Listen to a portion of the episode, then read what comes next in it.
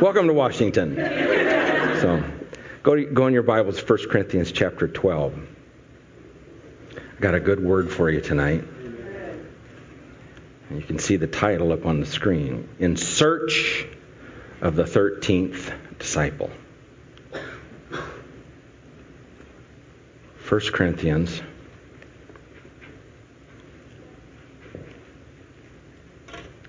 chapter 12.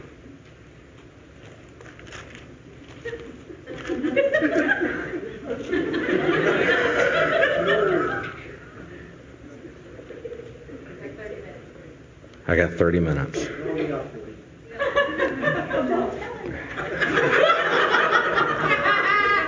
First Corinthians chapter 12. Let's start in verse 26. Why not? And if one member suffers, it's talking about a church, a local church, people like you. If one member suffers, all the members suffer with it. If one member is honored, all the members rejoice with it. That's what that wedding was. It was beautiful. My favorite part was seeing Sister Crystal with an air guitar. That was. but I rejoiced with, with her. And honestly, that's one of my favorite Whitesnake songs of all time. You can tell we were the same age. I was like, oh, yeah, music. Come on. Whitesnake. It's good. Now, you, this is talking to you. You, say me. me. You are the body of Christ and members individually. And God has appointed these in the church first apostles, second prophets, third teachers, after that, miracles, and then gifts of healings. Now, gifts of healings, he's talking about people. He's talking about people a human being, a person with a name who walks around like you and me, and they're a gift of healing because they have a special grace to pray for the sick and people get healed. He's talking about people. Sometimes people we read this and we think we're thinking it's an anointing. Well, it is an anointing, but he's talking about the human being carrying that anointing. So this is describing to us a local church the people that come to church that sit down in the room. We are all a part of the body of Christ. If you've repented and been saved, if you've asked Jesus to be your Lord, you've turned from sin, then you're instantly born into this kingdom. You're part of the body of Christ. When one member suffers, we all feel it together. We love each other. When somebody's celebrating, we go celebrate with them. When they have a wedding, we go to the wedding and we cheer for them. It's wonderful. So you're the body of Christ, verse 27, but you're members individually. And, and this is the point. Uh, your members individually means everyone's different. We're all, we got something in common. We're all a part of the body of Christ. We're all loved equally, but we're all very different in function. My wife and I are loved exactly the same by Jesus. He loves me the same as he loves her. He loves you the exact same amount that he loves me. But she can't open a pickle jar. And I can. So we're different. I'm stronger than her. I have different abilities than she has. I cannot breastfeed children.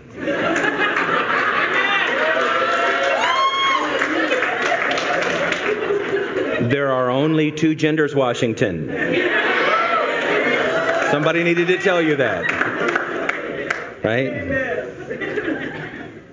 And God has appointed these in His church. Now He's going to talk about certain limited kinds of people. These people are in the church, but everybody is not with this grace. Not everybody can open a pickle jar. Right? Moving my pulpit. God has appointed these in the first. There are these people that have a grace to be an apostle. Secondly, there are people, and they're called prophets. They have a different gift.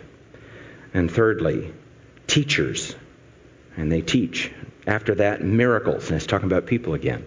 People, their gift is they bring, there's just miracles in their life. They bring miracles.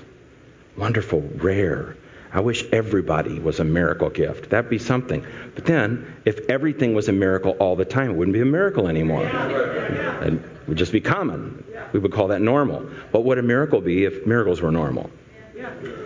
Right? Then gifts of healings. So there's a difference between miracles and gifts of healings. That's important. Say this helps. Helps. Helps.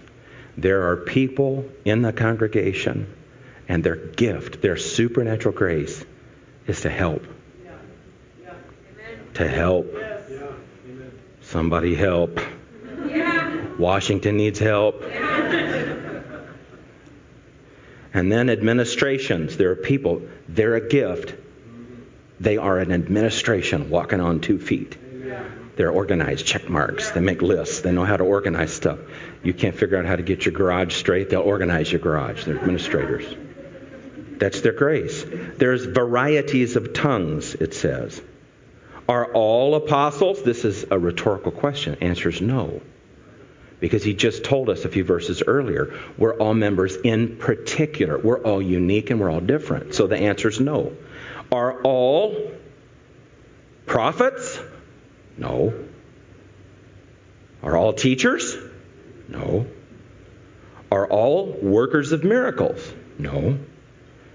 Do all have gifts of healings? No. Most of us are trying to find somebody that has it. Help me. Right?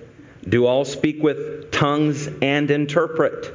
This is talking about the public exercise where someone has a word in an unknown spiritual language and then someone gets the interpretation of the language you understand so that you know what heaven is saying to the local church. Does everybody do that? No. There's a different kind of tongues, and that's where you're praying in an unknown language that you don't understand to God, and He's getting the message. This is talking about God speaking through someone down here, so you will get a message. Does everybody do that? No. Hmm.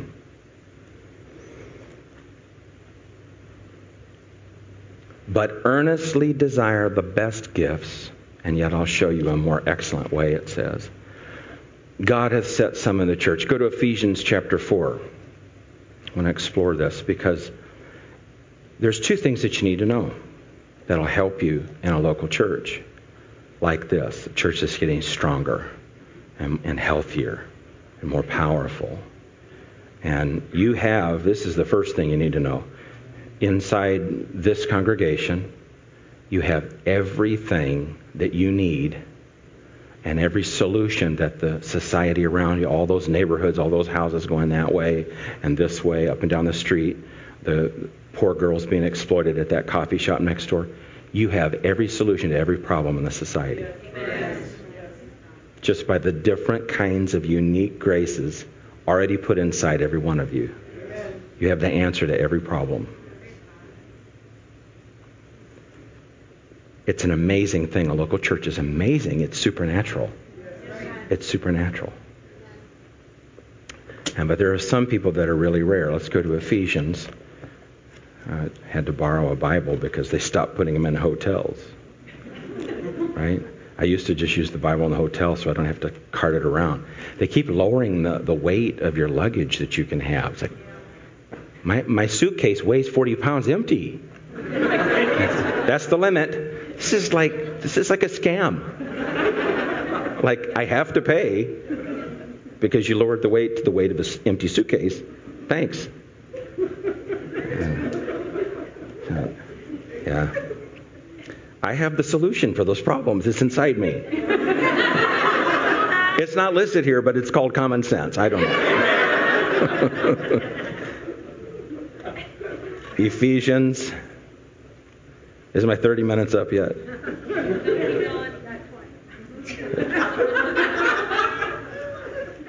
Man, I borrowed this Bible and it's like they moved all the books or something. it says yours? What in the world? Where'd Ephesians go? Okay. Bible in the state of Washington.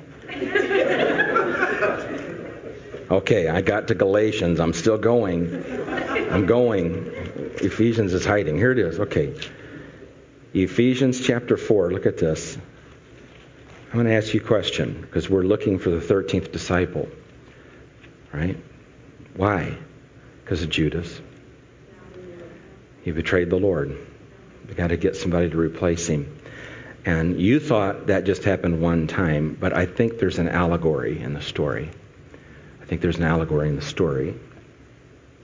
And when Jesus instituted the communion table that took the bread and the wine, it's the end of the Passover meal, is what it is. The Passover meal was adopted uh, and something beautiful added at the end of it. That's what communion is. And if you read the text of the communion, where Jesus says, Take this and remember, this is my body, what was broken for you, and, and this is my blood that was shed for the remission of, of sins. Um, the atmosphere during communion was everyone looking inwardly with Jesus saying, You're going to betray me. One of you is going to betray me. And so in my church, every time we take communion, we ask ourselves, Is it I? Am I the next one to turn against the pastor?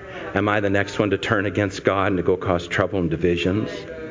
Is it I? Is it I? Every time we have communion, what is communion? With unity. Here we are all joined together. All of us are unique. Jesus put us here.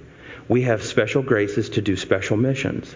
When we're together, we're much, much, much stronger. When we're isolated and by ourselves, we can do almost nothing alone because we're made to be together.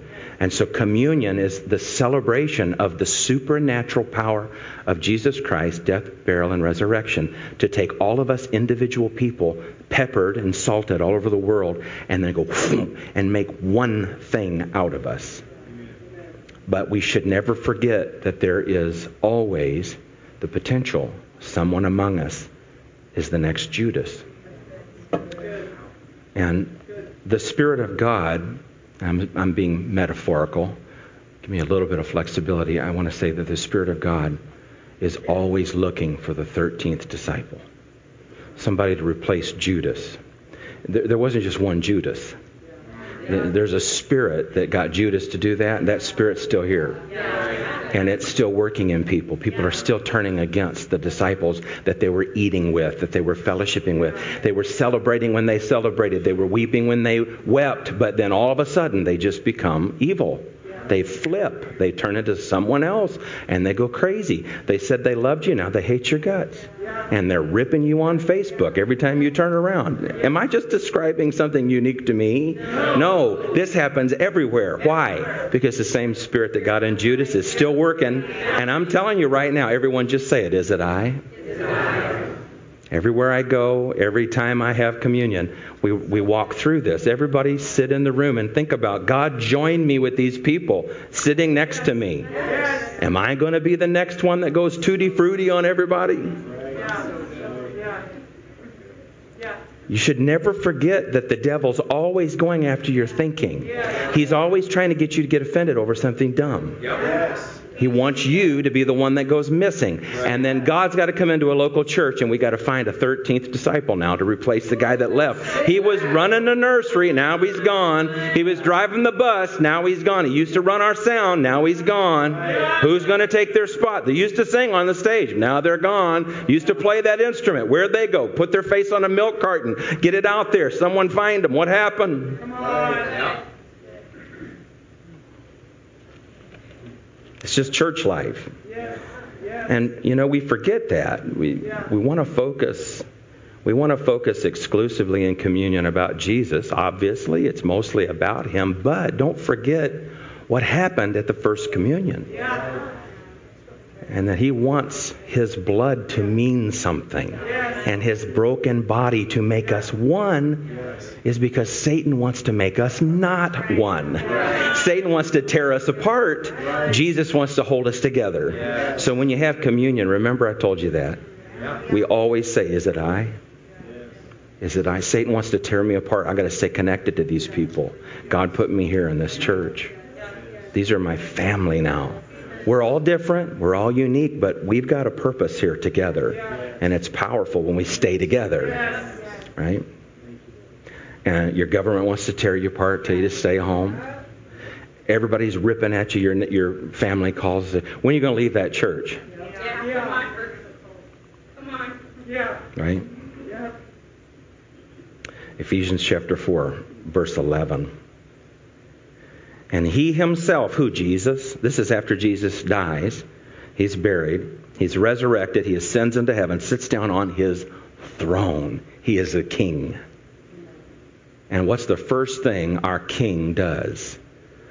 And he himself gave some, say some, some, some that means very few, to be apostles, some prophets, some evangelists, some pastors and teachers for what? For the equipping of the saints, for the work of the ministry, for the edifying of the body of Christ, for everybody's blessing. Until when? Till we all come to the unity of the faith and the knowledge of the Son of God, to a perfect man. That means mature, absolute adult maturity in God spiritually, to the measure and stature of how mature? As mature as Jesus Christ himself when he walked the earth. The fullness of Christ. That why? We should no longer be children, immature. Tossed to and fro, carried about by every wind of doctrine or the trickery of men and the cunning craftiness of deceitful plotting, but speaking the truth in love may grow up in all things into him who is the head, Christ from whom the whole body, joined and knit together by what every joint supplies, which is blood, if you're thinking of the human body. Blood is flowing joint to joint, muscle to muscle, vein to vein, artery to vein, and pumped back into the heart, recirculating. It keeps us alive. According to the effective working by which every part does its share, causes growth of the body for the edifying of itself in love. And so he gave some, some. These are rare kinds of men. They're preachers. There's five different kinds of preachers. Everyone in the room is not a preacher. There's usually one primary preacher in every local church. One. He's called pastor. And sometimes he's apostolic, sometimes he's prophetic, sometimes his wife is prophetic, uh, sometimes he's gifted as a teacher, and sometimes he's just one gift primarily and not the other four. There's some men that seem to dabble in all the gifts and that they're usually apostles and there are prophets and prophets don't always make the greatest pastors because they are, you know, kind of barking orders and and, and correcting everything. But but we need every gift. We need we need every gift. You cannot be a strong church if you don't have all the gifts that Jesus gave as king to make the church completely mature. That's the implicit message here. So if you don't have any prophets ever in your church, or any real apostles, or any true evangelists, if it's just a pastor and that's it, then there's going to be a level of immaturity. You're stuck. You can't grow. You can't get stronger. And so it's important to expose every congregation to all five of these different kinds of gifts so that they can become fully strong and fully mature, because that's the whole point right? That's why this that's why the church is here so we'll fulfill everything we're supposed to fulfill. And so you need the preachers and I'm here to tell you the preachers need you. Yes. We need you to not be Judas. Yes.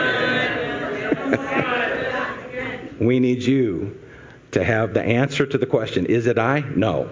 No. When we take communion. How often do you take communion in your church, and your tradition? Once a month? Yeah, that's beautiful. Just remember, remember, every time you take communion, this is about us being joined together by Jesus. So let's always ask, is it I? Lord, don't let it ever be me. Protect me from that thinking, from that behavior. You've seen it happen to your friends. You know what ends, how it ends. It's never good. Ten years goes by, you think, my goodness, look at the mess. Look at the look at the wreckage.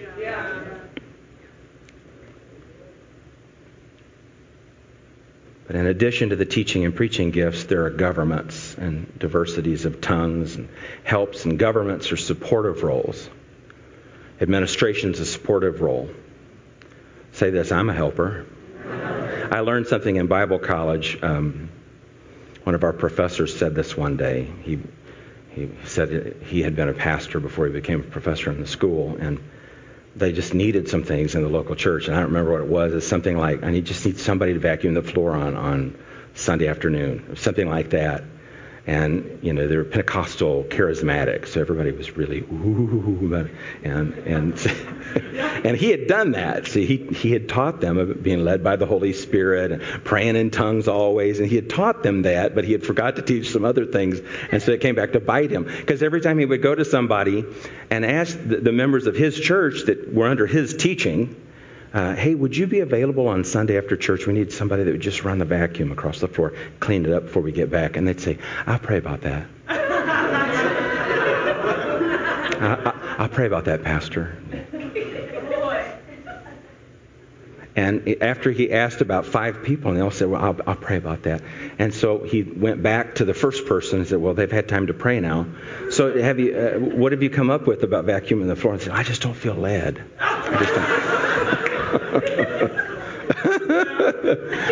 So that's why you got to have more than just a teacher in a church, you know. So he finally got he got mad, and he and he finally he got to like the fifth person. They were all kind of being super spiritual about vacuuming the floor. He said, It's the Lord's house. Someone vacuum the carpet. Everybody's so spiritual. Finally, he, he took a pencil. He just get kind of, you know, pastors, we get mad sometimes.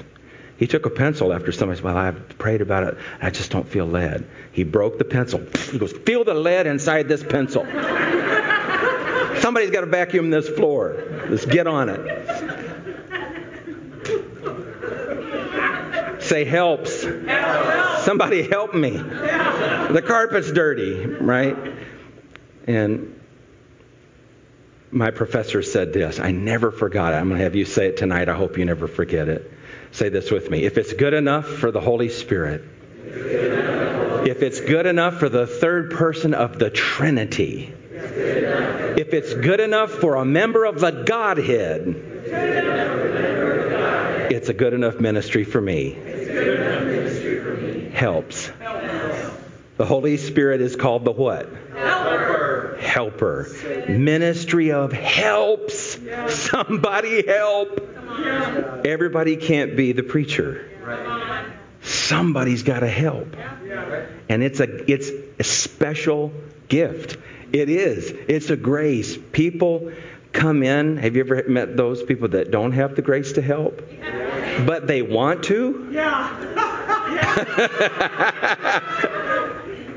Please know what grace you have.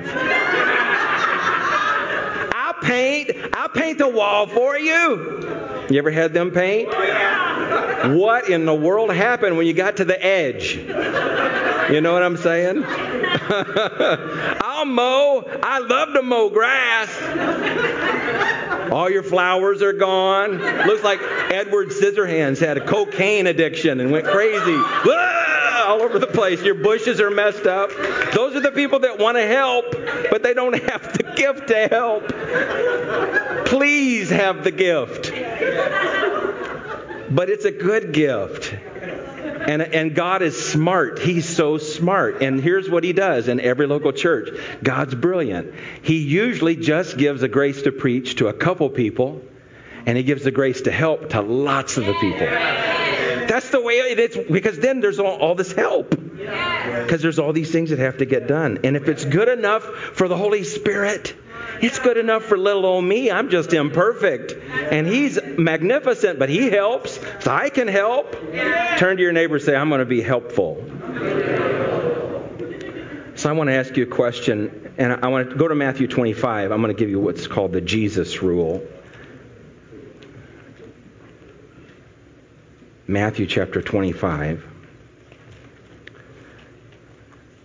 When you read the Bible and you see Jesus went and he picked 12 disciples, he picked them. I mean, he physically came down here on this planet and he went hunting for the 12 disciples that had changed the world. And he picked some really goofed up people. And he had to transform them. He only had three and a half years from being cussing, rough, shallow thinking, most of them fishermen. I mean, just like I'm going to start a church. I'm going to go find some roofers that'll be my, my team. Where's a pirate ship? I need to find a pirate. I need some men with patches over their eyes that swear all the time. I'm going to change the world, you know. That's what he did. He took people that were not educated, rough, shallow. You see the habits come out under pressure. What did Peter do? These are, these, he had to turn them into apostles. How did that happen? How did he do that? This is an important question for every pastor because that's what we do. We, we find people that Jesus wants us to help. And we got to turn them into what Jesus wants them to be instead of what the devil wanted them to be. It is not easy to do it. In fact, it's impossible without God. And so here's what happens. I want you to think about this. What if you had been picked by Jesus, handpicked? He selected you, and you know he wants 12, and then somebody betrays him. Jesus is gone. And you know, Jesus said he wanted 12. We have to pick someone now. And Jesus isn't going to come back and do it for us. This is very symbolic of how God would, for the rest of the era, choose disciples. Specifically, how he would choose preachers. Jesus isn't going to come down and pick the next preacher when we're too old to go anymore. So, men of God have to do it, and there's a way to do it. And so, there's always a hunt going on for the proverbial 13th apostle, 13th disciple. And there's a principle here. But how did Jesus get these people to go from that to the, to the other? Look at Matthew 25 and verse 21. Because here's the thing you're all so special and you're so unique and you have these graces.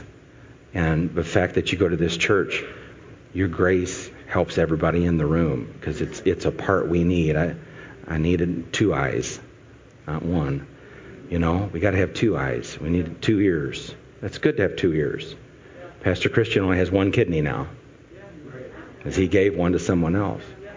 Right? That's help. That was helpful.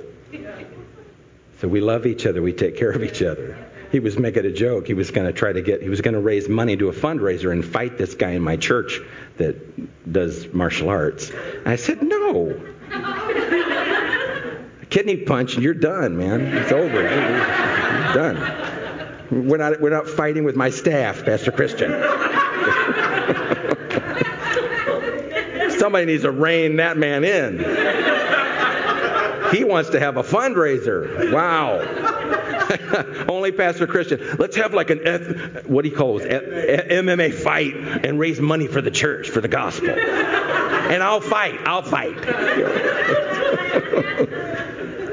He's like a Klingon, you know. Qapla'. Matthew 25. What's wrong with me? I get to this first. Matthew 25. It's Christian's fault. His Lord said to him, Well done, good and faithful servant.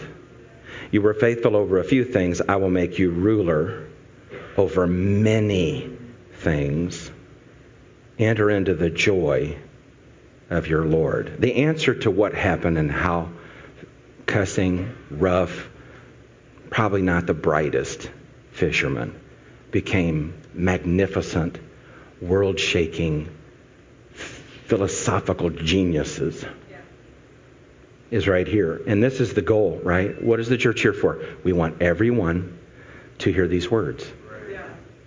This is what Jesus says happens when you get to heaven.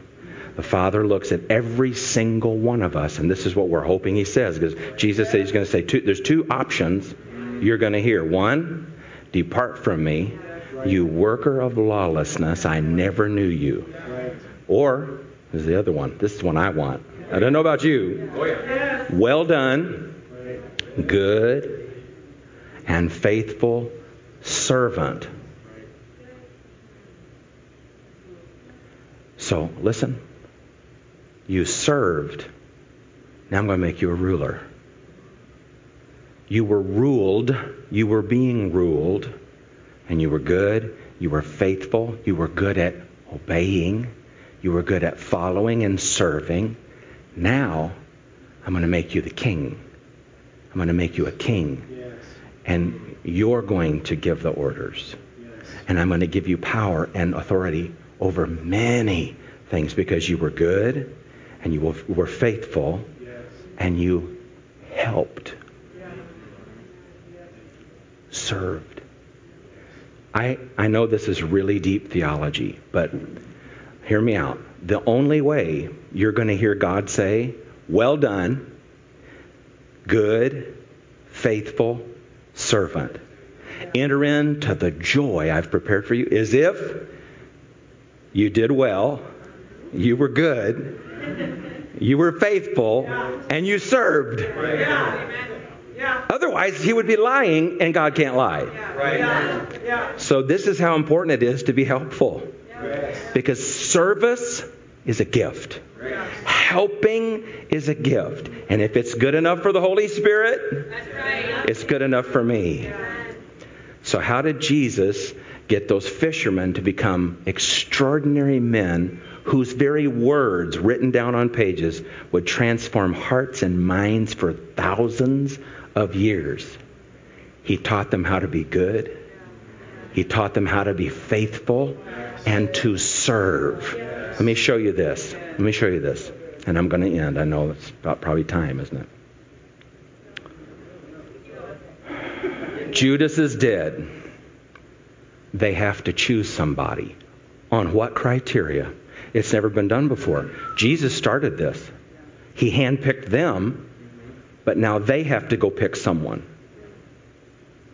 What did they learn from being with Jesus for three and a half years? How did they cobble together a plan that was right and so anointed that it got into the canon of Scripture so we learn from it on how to choose the next preacher? Somebody went AWOL, we've got to replace them. Because this is still happening. It's still happening. Preachers die. God raises up a new generation and he says, I want him, I want her, and he sets them and he sends them apostles, prophets, evangelists, pastors, and teachers. But it also happens in every local church among those who help because helping is important. We lose helpers because helpers, Judas was a helper, wasn't he? So this is where this is where you get transformed from the old you to the new you, and this is how this works, okay? So there's this miracle. It's an amazing miracle. There's 5,000 men, which means up to 20,000 people. Jews had big families. They were like Gordons, lots of children. and these people are hungry, and they have one boy with five loaves and two fishes. This is an amazing miracle. And I just want you to catch this. So Jesus works an amazing miracle. And somehow or another, he takes this little fish sandwich and he multiplies it in front of the disciples who are saying, How are we going to feed people with that? Then he does this miracle and he makes fish and bread. And there's so much of it, he hands it to them, says, Give it to the people. And they're giving it to the people, and they're giving it to the people, and they're giving it to the You got to be, what are they thinking as they're carrying? How does he do this? And they're handing out the food. And then at the end of it, you know, they're all just wowed the disciples have got to be blown away. Like, this defies reality. This can't happen. How is he doing this? He's creating fish. I'm hoping it was cooked. I think it was cooked. At the end of the miracle, you can just imagine, can't you? The disciples are thinking, amazing. He made food. 25,000 people are eating. And then Jesus says this I'm glad you liked the miracle. Now go clean up the mess. It actually happened. Go pick up.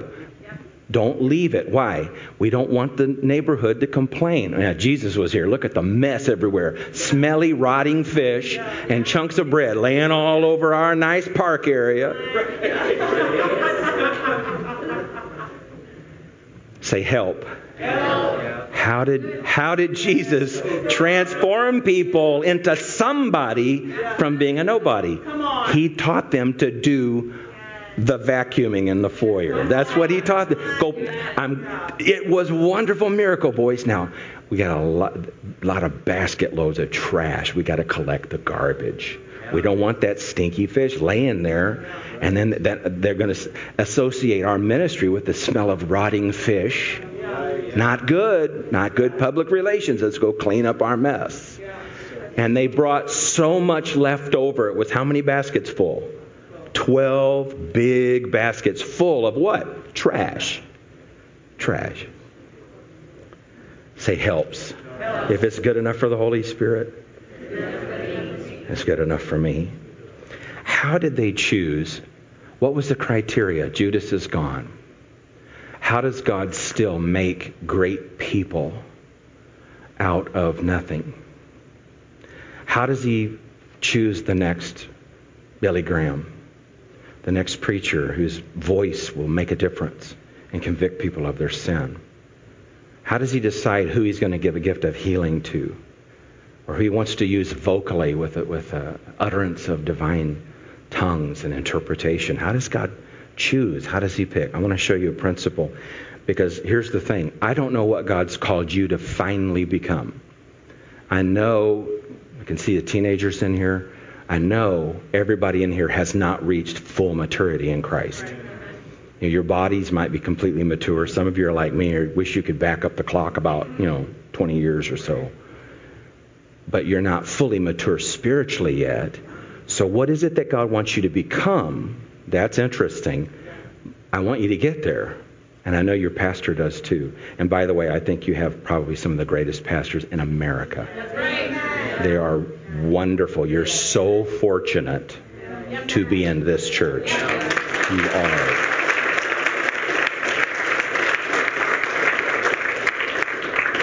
I call it the Jesus rule. Well done. This is what we all want to hear. Well done. Good, faithful servant. So I have to be good, I have to be faithful, and I need to serve others so that he can say it. Right? And so he gives us opportunities in something called a church. Where we can learn to be good and learn to be faithful and serve someone besides ourselves. Who are you serving before you met Jesus and got into a church? Yourself and the devil. You served yourself and the devil. And if you're serving yourself, most of the time, you are serving the devil. But if you're serving others, most of the time, you're serving the Lord. It's wonderful how that works. Say the word service. Help. It's a gift. It's listed as a special gift in the local church. Go to Acts chapter 1. I just want to show you this and then we'll be done. How long have I gone? Am I, am I doing okay? I have no idea. I don't see the time. I am above time. I feel no time. I am an eternal man. Word of God. yes, I know. I know. Acts chapter 1, verse 15. It's hot in here. Whoo! Amen. Somebody help. All right. Acts chapter 1, verse 15. And in those days, Peter stood up in the midst of the disciples. Altogether, the number of the names was about 120. Say 120 people. Peter standing up in front of 120 people, about this size of group right here.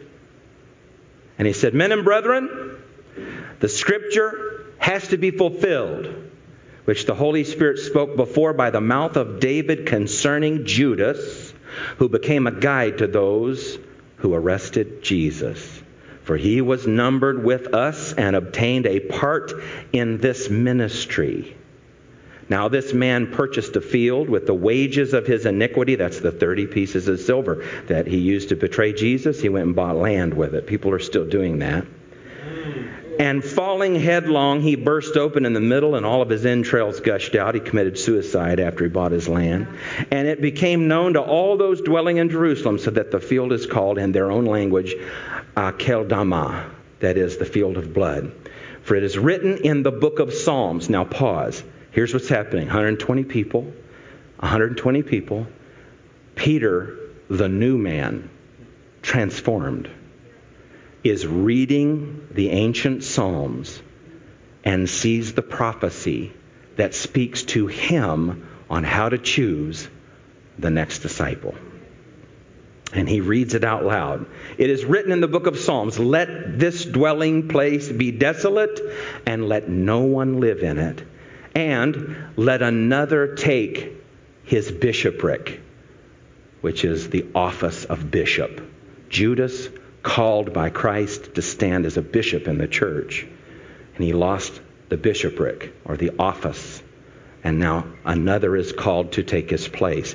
Prophesied in the Old Testament about that very moment. How is God going to do this? Jesus picked the 12 himself. Jesus is gone, and now they have to pick someone.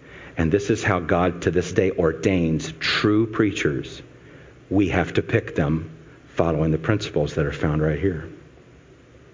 Therefore, of these men who have accompanied, us all the time that the Lord Jesus went in and out among us, beginning from the baptism of John to the day he was taken up from us, one of those must become a witness with us of his resurrection. I want you to see this right now. What is the criteria that God is looking at?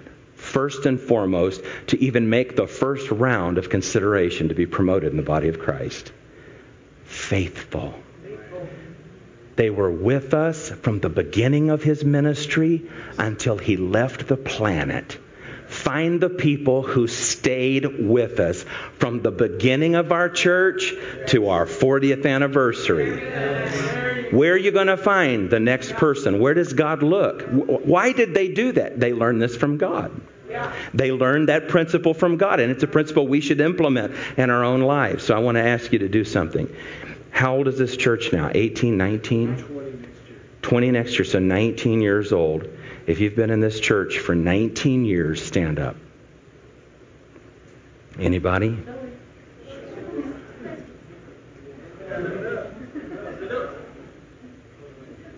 Give them a hand. Give them a hand.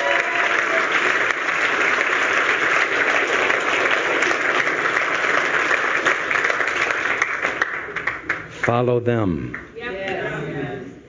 Good, faithful servant.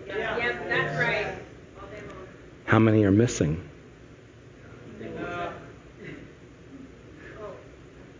Listen to me.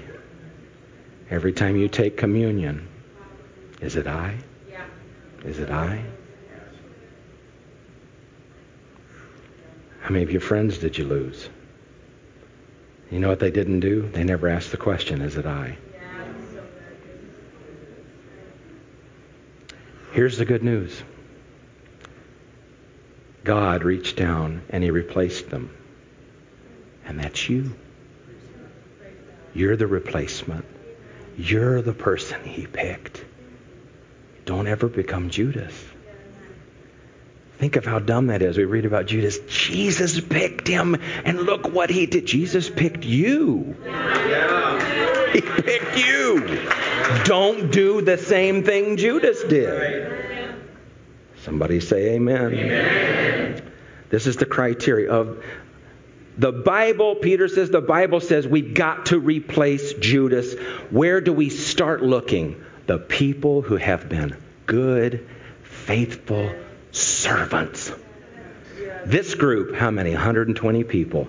They've been with Jesus. They were with Jesus. They never left him. They never wavered. They were faithful. They were always there. This is where we've got to look. It makes biblical sense. That's where you look. And then look, they narrowed it down and they, they, they said, of all these people, good people, faithful people, serving people, there's two that rise to the top. Look at what they do.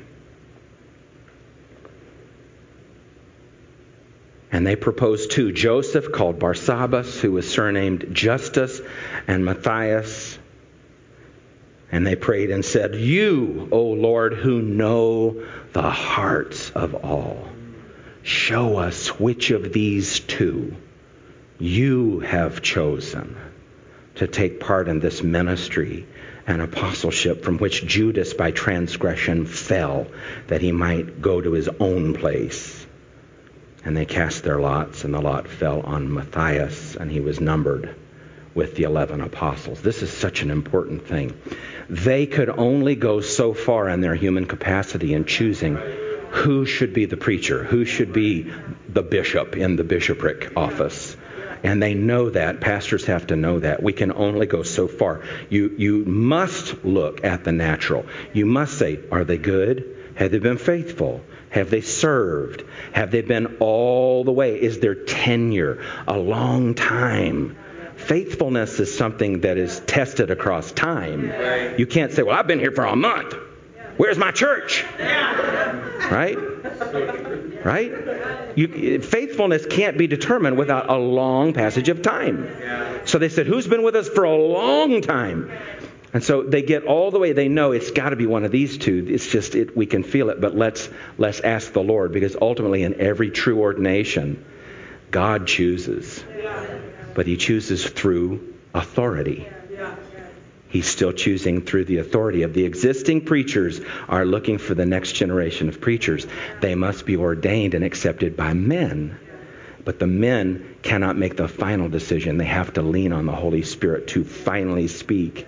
And that's what they did. Said, "Lord, you know what's inside them. We can only see the outside."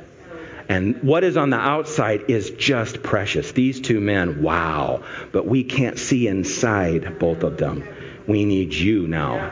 Speak to us. And he did. The Holy Spirit came and said, I want that one. Now, if you were to ask me, why didn't he pick the, the other guy? Well, here's my, this is what I wonder about. Sometimes when we're serving and being helpful, we're good, we're faithful, and we're serving, but sometimes I think we serve with a bad attitude. Yeah. Yeah. And other people can't necessarily always see it. Well, how come I got to vacuum carpet in this church? These people on their dirty feet. Right? You got to watch the inside of you.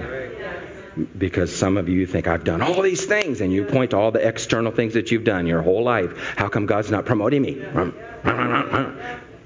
That's why. Your attitude. Because He can see inside you. Amen. Say this with me if it's good enough for the Holy Spirit, it's good enough for me. So I'm going to be helpful. Say, I'm going to serve. I'm going to be good. I'm going to be faithful. We're in search of the 13th disciple tonight. God is looking for somebody to promote. He's looking for the next generation. He, he's got a huge plan for the whole world. He's going to rule it. He's going to come back here. He's going to set his foot down as the king with a scepter. People are going to come from all over the world to look at him and hear his thunderous voice. And I'll, I'll leave you with this thought. It's one of my favorite lines in um, that old series uh, about Aslan you know that movie. What was that movie called? With the, the Lion, the Witch, and the Wardrobe. In the movie, in the book, there's this moment when they're going to go meet Aslan, who's the great Lion of Judah. It's Christ, Jesus. And she asks this question. And they describe Aslan, the lion, this mighty, roaring, powerful, dangerous animal. And she asks this question Oh my goodness, is he safe? And the answer is, oh dear, no. The lion Aslan is not safe, but he's good.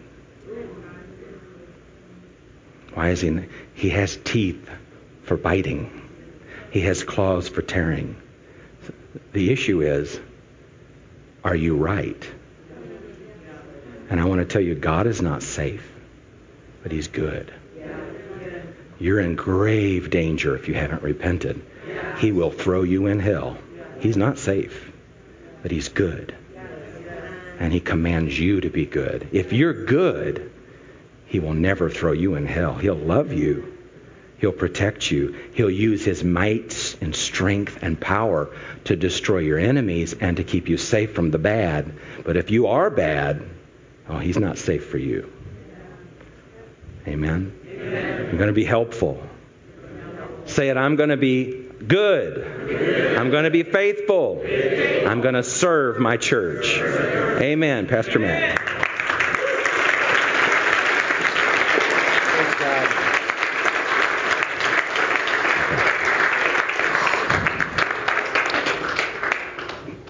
I want to give you an opportunity to respond to the gospel tonight. If you just close your eyes and bow your heads. If you're not a Christian tonight, you'd like to become one, I'd like to invite you to give your life to Jesus today. If you've never given your life to Jesus, you'd like to become a Christian tonight, you want to turn from your sins and find new life in Christ. If you've never done that before, we want to pray with you. Would you just raise your hand right now and say, That's me, I want to become a Christian? Is there anybody that needs to make that declaration tonight?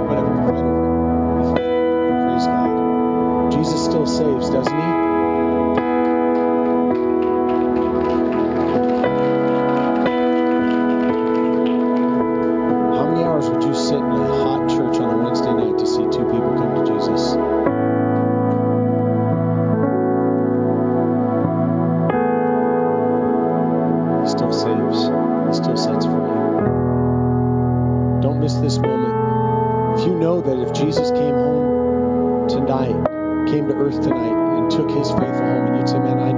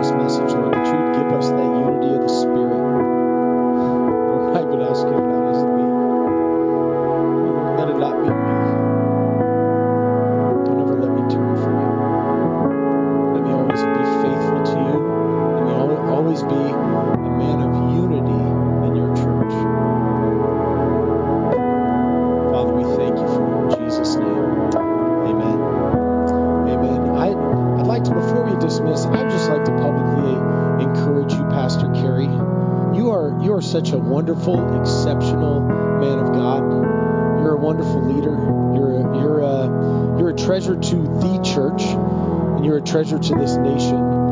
And I'll tell you, as a as a guy that my whole entire life, I've always been misunderstood. I've always been attacked. I've always had people misconstrue my passion as something different than what it is. I know your heart. And you love Jesus and you love his church and you love people. And what I want to encourage you in is that do not let those people that don't know you keep you from being who you are.